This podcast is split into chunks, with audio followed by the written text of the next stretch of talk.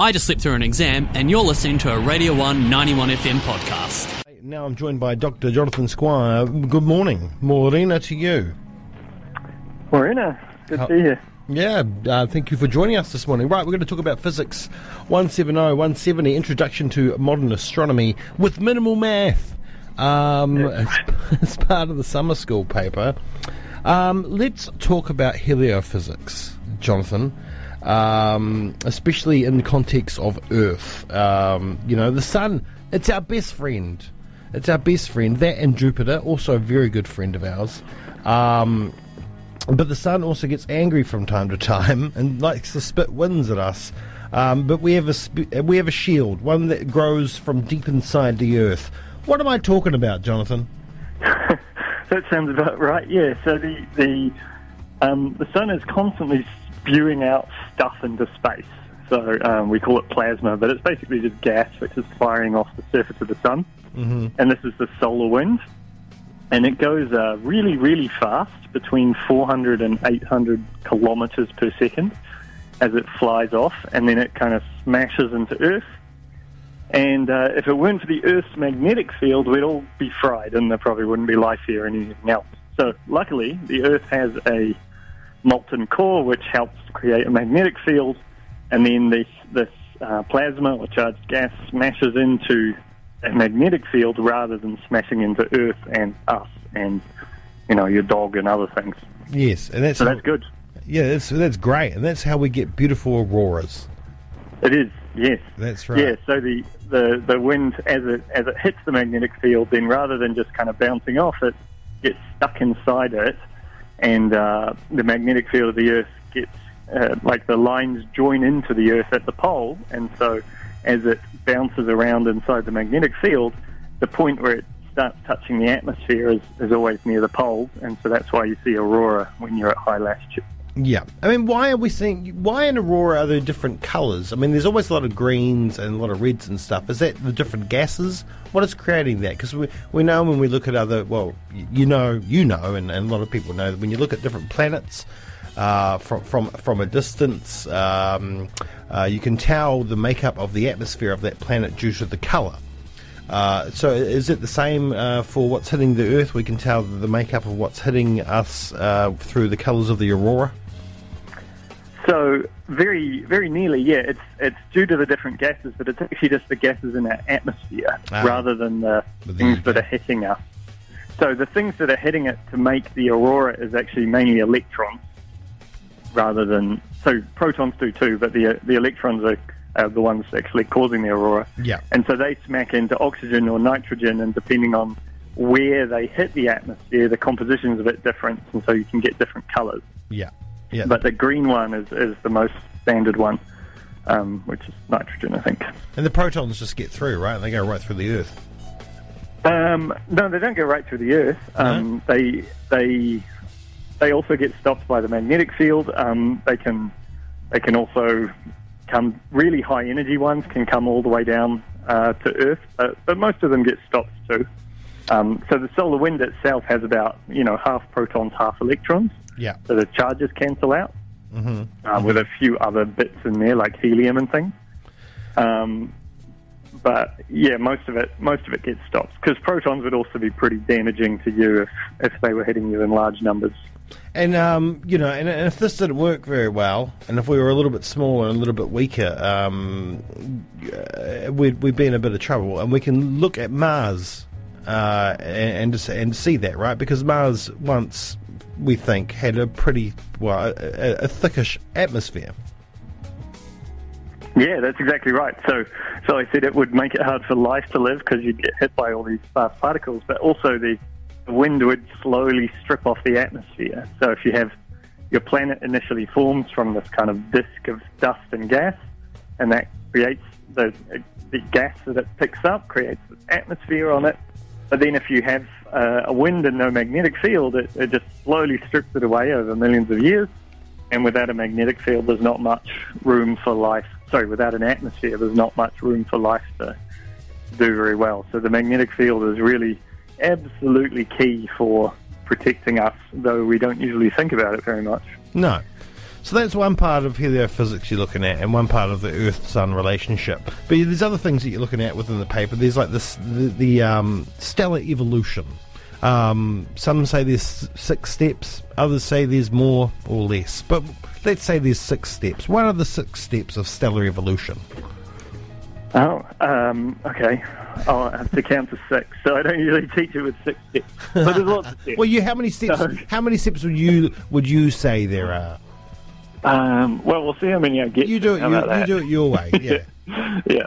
Um, so the first step is the formation of the star itself. So you have to. So why do the stars exist in the first place? Well, um, basically you have. We, we like to think of space as being space, so being empty. There's nothing around there, but actually it's filled with gas that's floating around, a bit like the solar wind. And um, it's just that this gas is very, very underdense compared to what we're used to here on Earth.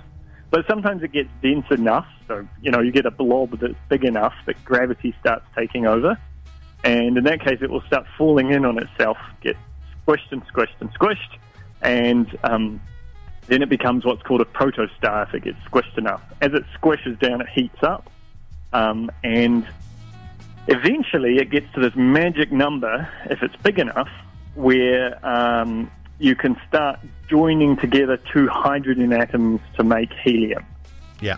and that's called fusion, and it releases crap loads of energy. So that's where all the energy in, in our sun comes from, is from fusion. And so you have to imagine basically this big ball of gas compressing itself, compressing itself. As it does so, it gets hotter and hotter and hotter, and eventually it reaches the temperature where fusion starts, and then it becomes a star. And then it sits there for a long time. That's called the main sequence. So maybe that's step three. um, and it sits on the main sequence for a long time, uh, etc. et. Our sun will be about 10 billion years or 12 billion years. And then eventually, um, this fusion process, which is slowly turning hydrogen into helium, well, it will run out of hydrogen. So once it runs out of hydrogen, it stops being able to support itself anymore, so it starts collapsing, and then kind of paradoxically, that causes it to expand and get bigger again. And this creates what's called a red giant and blows uh, blows the rest of the star off into space, and this is basically the whole thing dying. Yeah. And uh, at the end, a star like our sun will leave behind what's called a white dwarf, which is like an incredibly compressed star. Um, so it's there's just this really small lump of stuff, and uh, it's very hot because it's been so so compressed. And we see many millions of these things flying around our galaxy, just the, the old dead stars that are um, sort of flying around doing nothing. Um, so that's the medium-sized ones. I think the big ones are actually the most interesting. So if you have one that's bigger than 10 times the mass of the sun, then rather than forming a white dwarf, it, when it collapses, it can't stop itself at all, and it forms this absolutely enormous explosion called a supernova. Mm-hmm. And uh, a supernova is so bright that if if one went off anywhere in our galaxy, we would be able to see it during the daytime. So you would see a new star during the day. Yeah. Um, if one went anywhere, off, so if uh, one went off anywhere in the galaxy, and actually this has happened in history, which I always thought was is quite cool. So there are these recorded events in like 1066. Chinese astronomers recorded a new star in the sky, and they had all sorts of omens about what it was meaning and this kind of thing. And now we can look at the same spot where they recorded it and see this thing called the Crab Nebula, which is basically this enormous explosion, but 1,000 years later. So we're Yeah. watching the enormous fireball that the Chinese saw a thousand years ago, which is pretty sweet. And going so that nebula, right? That's uh, clouds of gas as well. I mean, do, would would a dead star like that that exploded would eventually would new things form from the makeup of that dead star from that explosion from those gases and everything else that's left behind? Yeah, that's a great question. And yes, um, everything forms from the stuff of dead stars. So you do as well. Yes. So right at the start of the universe, um, we we know that there was just hydrogen, helium, and lithium as the only elements, and hardly any lithium. And all of the other elements that, like we're made of carbon and nitrogen and oxygen and everything else, that came from stars. So as they burn their hydrogen into helium, uh, and then when they die, they make other elements, and then they explode and they recycle these elements back into the um, gas floating around in the galaxy. And these then collapse and form new stars, and so those new stars have different uh, amounts of other stuff in them, and they might form planets, and then we form from the planets. So currently, our star is in the third generation of these stars, meaning we've had one set of stars collapse, burn some stuff, explode, uh, then it's done it again, explode, fill the interstellar medium with new elements, and then it's formed another one, and then that's what our sun has come from. Um, some supernova um, can form into black holes, right? Yeah. Yeah, so if you get a really big one of these supernovae I talked about, then um, the thing in the center that it creates becomes so heavy that it can't, there's nothing that can stop it from collapsing. And that's what we call a black hole. So a black hole is something that's so dense that even light can't escape from it. Mm-hmm. And uh, if you have a heavy enough star, then it will create one of these black holes. And the crazy thing about black holes is that we, for the longest, I mean, for about 50 years, Einstein had predicted them from his equations. Well, actually, somebody else did, but his equations predicted them. yeah, and uh, and then 50 years, they thought it was just this like nonsense coming out of the equations. Like it didn't make any sense. It was too weird. Mm-hmm. And then 50 years later, they found them in the universe, and now they're like an integral part of physics that heaps of people study, and we see them regularly, and we watch them collide with each other, that's right. and we've even got a picture of one. So Yeah, yeah, yeah, yeah. We've seen event horizons and all that kind of stuff. Do, what do you, what do you think is at the end of a black hole? Do you think there, there's do you do you think that there is an outflow? uh, like in, at the center of the black hole. No, no. that. Well, will things go into it? Do what you, know? And uh, obviously, there's been a lot of theories about about black holes and, and um, what might might what might be. But if things go, if light goes in, where does it go? Do you think there might be an outflow somewhere, like it's some kind of giant wormhole?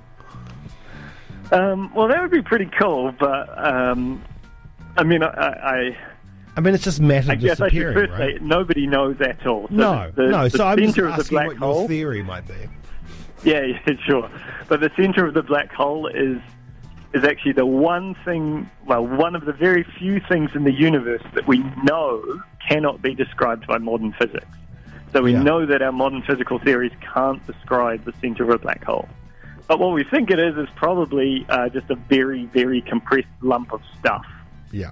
It's Yeah. so compressed it just keeps falling down onto itself, and uh, everything gets mushed all together. And whether you then can travel to other universes or something like this, um, I don't know. It's fun to speculate on. It is fun to speculate on. We've got no idea. But it's just And- it's amazing how dense these things are, and how how dense um, like a, a neutron star or something like that is as well. I mean, a teaspoon of that um, is heavier than anything you can ever imagine. Um, but one thing I always found fascinating with that is, it also works in the opposite way. If you look at Saturn, it's so it, the density is less than water. I mean, technically, Saturn could float on water if you had a bath big enough. Yep. Yeah, we're used to looking at these things and thinking, oh, they must be really sort of solid and heavy, and they certainly are heavy, but they're not all that dense. No. It's, it's quite weird. Um, there's weird. all sorts of. I, th- I think this is why learning about astronomy and astrophysics is really fun. Is all this stuff where you kind of have an intuition for something that you've gained from watching stuff on Earth or whatever, and then it turns out that half the time it's just completely wrong, and you have Yeah. all these weird ideas that don't make any sense and. And we use observations to kind of piece it all together and make it make sense. But figuring out how that works is like very non-intuitive and very interesting and kind of mind-bending in lots of different fun ways. It is. It's amazing, and that's why papers like this uh, will be so much fun for people to do over a period like summer school. Like you know, I mean, summer school for some it's about finishing things off, uh, but for the most part, it's about uh, doing stuff that you know you just uh, find interesting and and.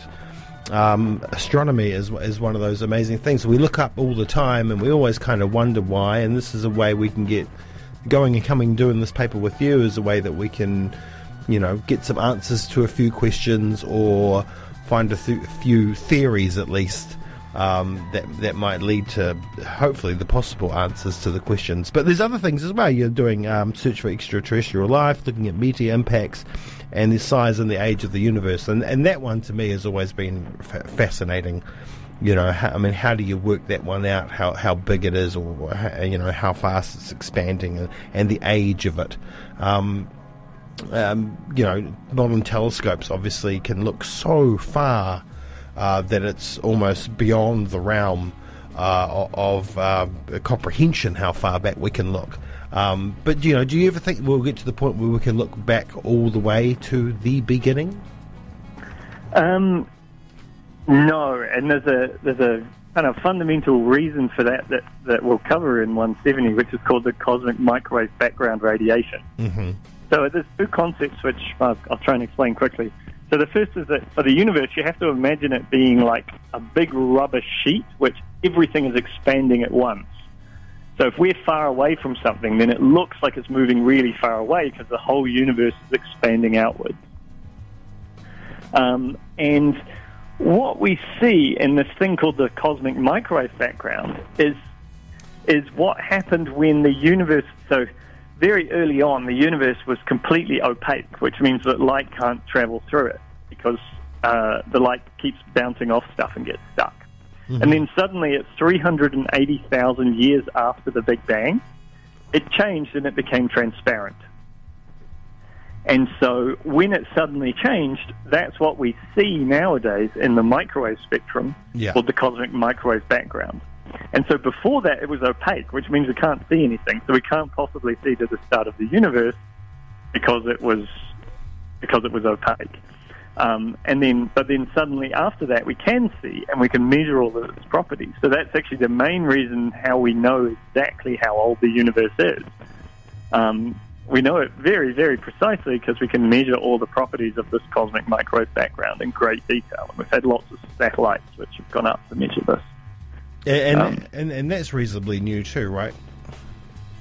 Yeah, yeah. So it was discovered in 1960, but they didn't have many properties of it. Um, the three satellites where they really have nailed it down. Uh, the first one was WMAP, which was in the early 2000s, I think, but I might mm. be wrong on that. Mm. And then there's been two since then, which have just made more and more precise measurements and, and really narrowed down on exactly how all this works. So it's quite amazing how much we know about that very early phase from yeah. from this cosmic microwave background. And, and and it's also quite amazing that even though you know quite a bit about it, there's still so much more to learn. And hopefully, uh, people doing this paper uh, might get interested in learning more and moving on beyond the, beyond the point of, of 170. Um, so um, yeah, I mean, it sounds incredible. So, what? Um, who, who do you think this paper's for? Who, who should go and do, and do this for, for summer school? Um, yeah, I think basically anybody who is interested in astronomy is great. So, as you said at the start, there's very little math in this paper, yeah. and we deliberately keep it that way. It's effectively a survey of of the universe and all the cool things in the universe, as well as some of the history of how we know about them. And um, it's done from the perspective of uh, something that's accessible for effectively anybody um, after high school. So well, there'll be some. Basically, we don't have any maths involved at all. Uh, just some, you know, multiplying ten by ten occasionally, um, and we try and teach you everything from the kind of very conceptual standpoint. So it's it's designed to be very interesting for both physics majors um, who who don't necessarily learn all this stuff, but then also like humanities majors or um, business or whatever. It, it it's completely open to anybody and any age of of um, like any year at university. I think I think will work well because the way it's structured, it's it's it doesn't really assume prior knowledge and unless you know all about this to start with, then it, it won't seem boring because we're yeah. covering so many different concepts. And how in, how intensive is it? Um, it's so we have four lectures a week um, and a lab and a tutorial. So it's a fair amount of time, but there's Uh, there's no homework. Um, we have a, a simple multi-choice mid-semester test, and um, and then you have to come to the labs and tutorials, and we do two essays. So it's pretty uh, it's pretty relaxed, I think. Nice. I think most people enjoy the workload as not being too crazy, and um, and kind of a, a fun thing to do over the summer. Yeah. Amazing. Well, it sounds really great, and I know it's always really popular. So, if everyone, anyone wants to uh, get involved and um, have a look at this paper and, and sign up for it, uh, you should jump on the summer school website, which you can find easily online. Just look up Otago University Summer School, and then look up uh, Physics 170, and you'll find it there. And you can sign up, and you can have some fun learning about uh, modern astronomy with minimal math. Uh, Yep. Jonathan, thank you so much for joining us this morning. Thank you. Have yourself a wonderful day, uh, and um, hopefully um, you'll have full classes uh, come the beginning of 2022. Yeah, I hope to see I hope to see everybody. Cheers. Thanks, Jonathan. That was a Radio 1 91 FM podcast. But find more at r1.co.nz.